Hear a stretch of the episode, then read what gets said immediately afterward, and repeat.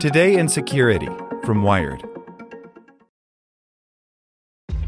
This episode is brought to you by ShipStation.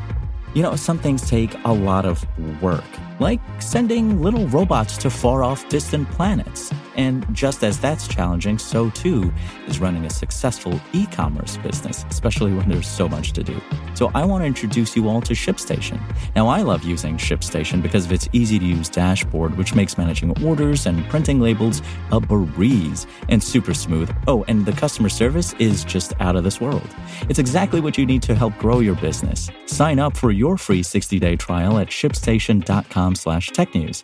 That's shipstation.com slash technews. Want to learn how you can make smarter decisions with your money? Well, I've got the podcast for you. I'm Sean Pyles, and I host NerdWallet's Smart Money Podcast. Our show features our team of nerds, personal finance experts in credit cards, banking, investing, and more. And they'll help you make the most of your money while cutting through the clutter and misinformation in today's world of personal finance. You'll get clarity on strategies to help you build your wealth, invest wisely, shop for financial products, and plan for major life events. Listen to NerdWallet's Smart Money Podcast wherever you get your podcasts. Welcome to the spoken edition of Wired. Menacing Malware Shows the Dangers of Industrial System Sabotage by Lily Hay Newman. A recent digital attack on the control systems of an industrial plant has renewed concerns about the threat hacking poses to critical infrastructure.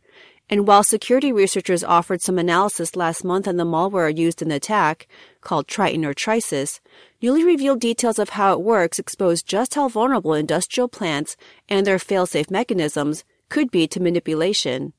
At the S4 Security Conference on Thursday, researchers from the industrial control company Schneider Electric, whose equipment Triton targeted, presented deep analysis of the malware, only the third recorded cyber attack against industrial equipment.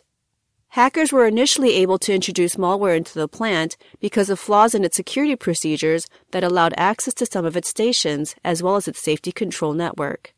The Schneider researchers shared two crucial pieces of information about what came next in the intrusion, though.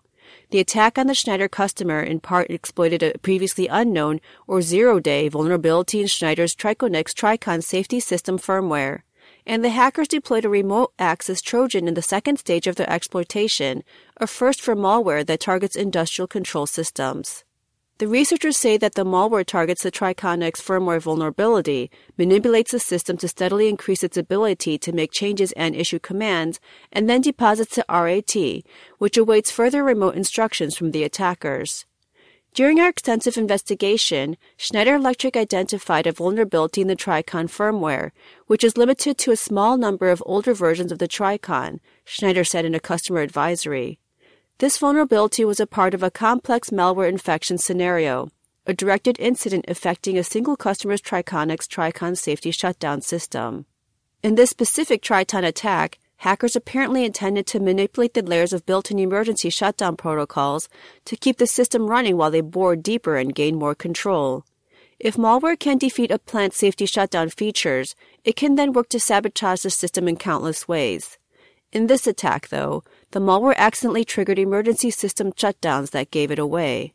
As a result, the hackers never revealed the actual payload they had planned to deliver or the true intent of their attack.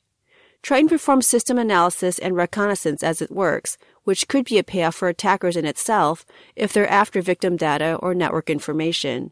But regardless of the goals of these specific hackers, Triton illustrates just how many ways attackers could go about destabilizing or physically destroying industrial systems. A malfunctioning waste processing plant could poison the environment, grid hacking can cause blackouts, and a power plant attack could even potentially cause explosions.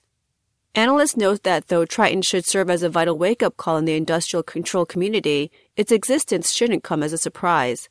The position that this is the first instance of targeting certain engineering and physical infrastructures is at best an assumption, says Jeff Bardin, the chief intelligence officer of the threat tracking firm Treadstone 71, which monitors nation state hacking around the world, particularly in the Middle East.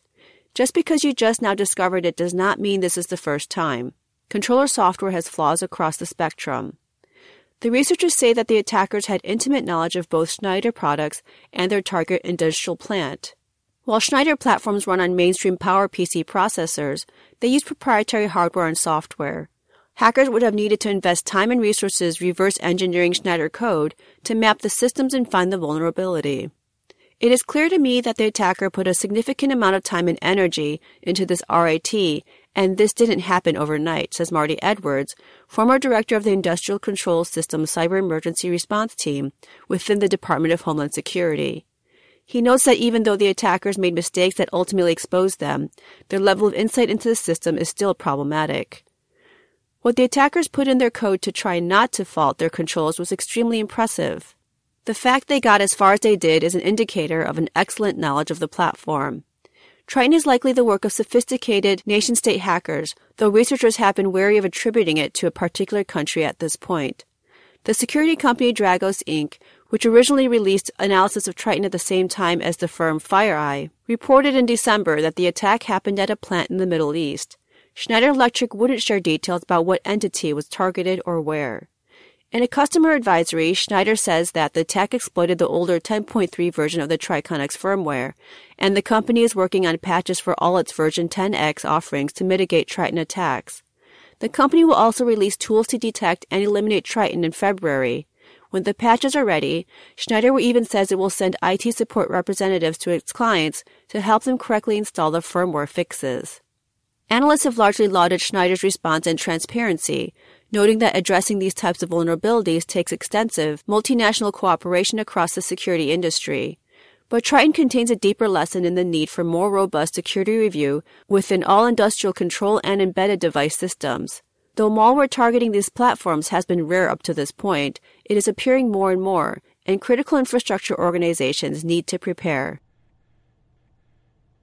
Want to learn how you can make smarter decisions with your money? Well, I've got the podcast for you. I'm Sean Pyles, and I host NerdWallet's Smart Money Podcast. Our show features our team of nerds, personal finance experts in credit cards, banking, investing, and more. And they'll help you make the most of your money while cutting through the clutter and misinformation in today's world of personal finance. You'll get clarity on strategies to help you build your wealth, invest wisely, shop for financial products, and plan for major life events. Listen to NerdWallet's Smart Money Podcast wherever you get your podcasts.